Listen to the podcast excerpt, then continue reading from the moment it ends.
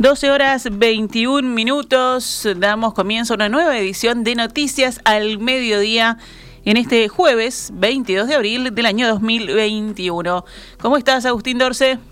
Muy bien, Gaby. Un saludo para toda la audiencia. Muy buen mediodía, hermoso, hermoso jueves, ¿no? Ahora sí, vamos con la actualización de las noticias. El Ministerio de Salud Pública busca reducir la falta de personal en el sistema sanitario y, por recomendación de la Comisión Asesora de Vacunas, flexibilizará las cuarentenas por al menos tres meses. Más de 7.000 funcionarios de la salud recibieron un subsidio del Banco de Previsión Social durante el último mes por encontrarse en aislamiento tras haber sido contacto directo con un COVID positivo. La Cátedra de Enfermedades Infecciosas de la Universidad de la República, que cuenta con representación en la comisión, sugirió que aquellos que hayan transitado al menos 14 días luego de la segunda dosis de la vacuna de Pfizer y sean contacto de un positivo, no deberán realizar la cuarentena. Durante los siete días posteriores a la exposición de riesgo, solo se les controlarán los síntomas y al séptimo día se los hizo para para un testeo de diagnóstico con PCR.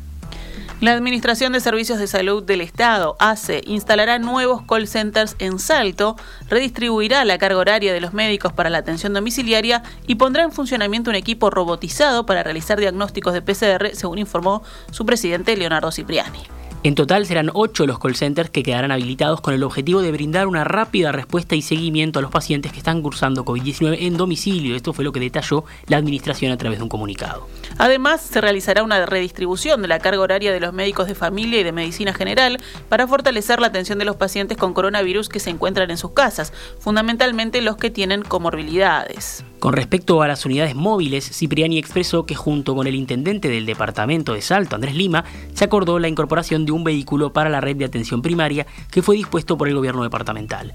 En la misma línea, la Comisión Técnica Mixta de Salto Grande donará una ambulancia. Para los diagnósticos de PCR se instalará en el Hospital de Salto un equipo robotizado que posibilitará la realización de hasta mil estudios por día con obtención de resultados de 45 a 90 minutos. Artigas también tendrá acceso a esta herramienta. Arribaron anoche al aeropuerto de Carrasco, como cada miércoles, otras 80.730 dosis de Pfizer, uno de los lotes acordados con la farmacéutica estadounidense, que se enmarcan en el contrato para adquirir 2 millones de vacunas anti-COVID. Desde los primeros días de marzo, semanalmente arribó Uruguay un lote de dosis de Pfizer que comenzaron siendo 50.000 vacunas y se aumentó hasta llegar a la cantidad actual, que es de 80.730, que se prevé mantener. Con las que arribaron anoche, los vacunatorios darán primeras y segundas dosis de la vacuna a mayores de 71 años y personal de la salud. Además, se continúa con la vacunación en residenciales de personas mayores. En paralelo, los vacunatorios trabajan con las segundas dosis de la vacuna Coronavac del laboratorio Sinovac a la espera de la llegada de un lote de más de un millón de vacunas en mayo, con el que se continuará con la inoculación masiva. Según el monitor de datos de vacunación contra COVID-19 del Ministerio de Salud Pública, en Uruguay ya se aplicaron más de 1.490.000 dosis entre Pfizer, Sinovac y AstraZeneca. Hasta más de 1.094.000 personas que recibieron la primera dosis y más de 395.000 que recibieron la segunda. En la jornada de hoy ya se vacunaron 13.891 personas de el total entre las 8.340 que estaban agendadas para darse la primera dosis hoy y de las 40.036 que estaban agendadas para inocularse con la segunda dosis. 12 horas 25 minutos, vamos con otros temas del panorama nacional.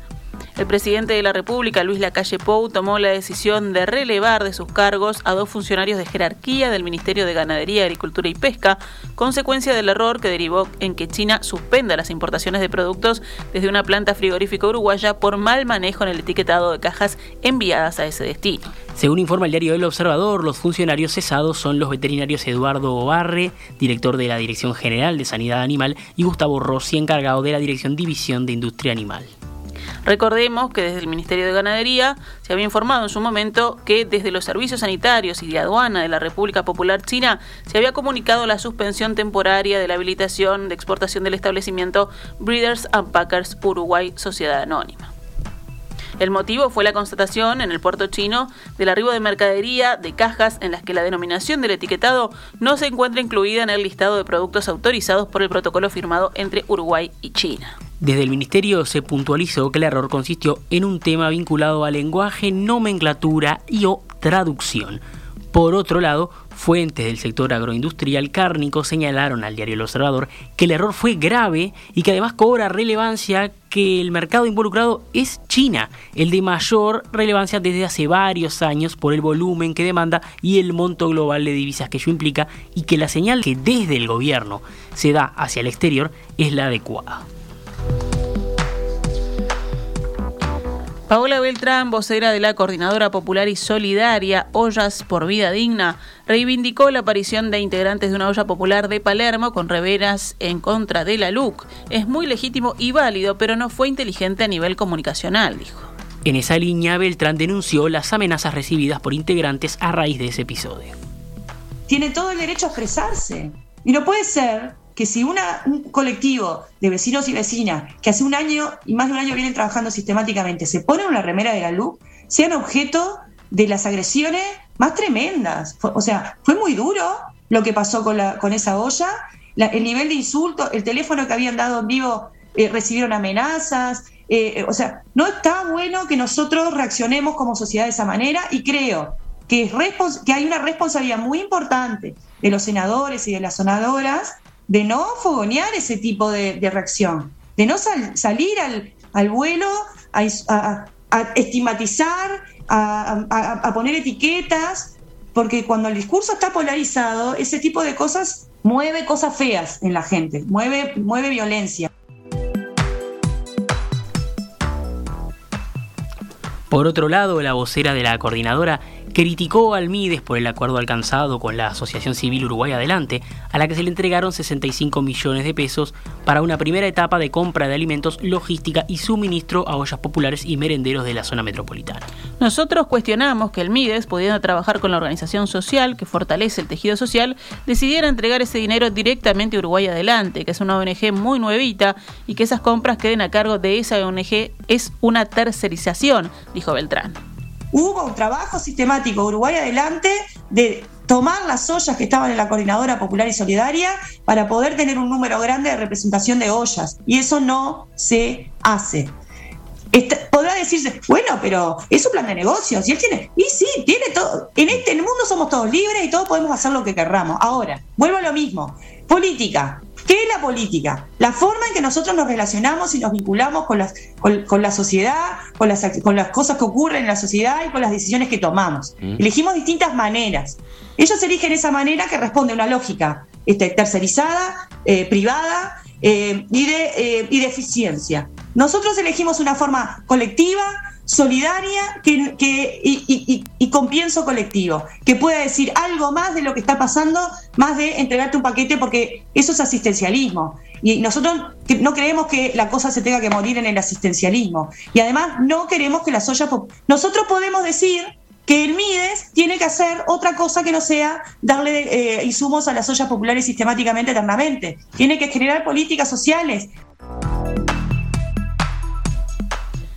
El presidente Luis Lacalle Pou se reunió ayer con los líderes de los cinco partidos que integran la coalición multicolor. Pablo Iturralde, presidente del directorio del Partido Nacional, Julio María Sanguinetti, secretario general del Partido Colorado, el senador de Cabildo Abierto, Guido Manini Ríos, el ministro de Trabajo, Pablo Mieres, presidente de la mesa ejecutiva del Partido Independiente, y el empresario Edgardo Novik, ex candidato presidencial del Partido de la Gente. El mandatario dijo a periodistas a la salida de su jornada de trabajo en la Torre Ejecutiva que la de ayer fue una reunión puntual.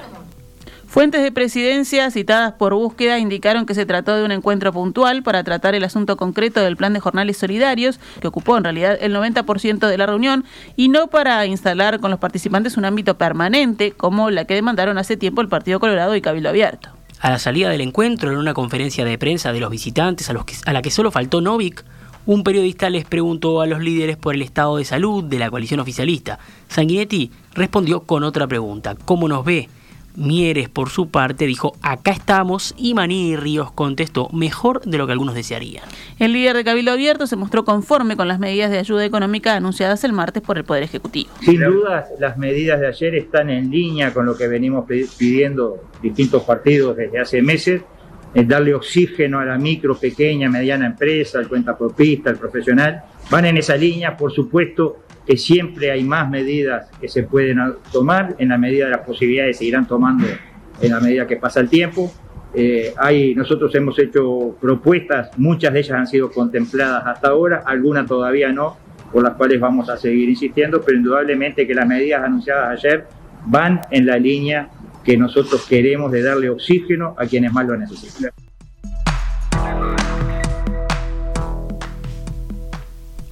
Repasamos a cuánto cotiza el dólar a esta hora en pizarra del Banco República. 42 pesos con 95 para la compra y 45 pesos con 15 para la venta.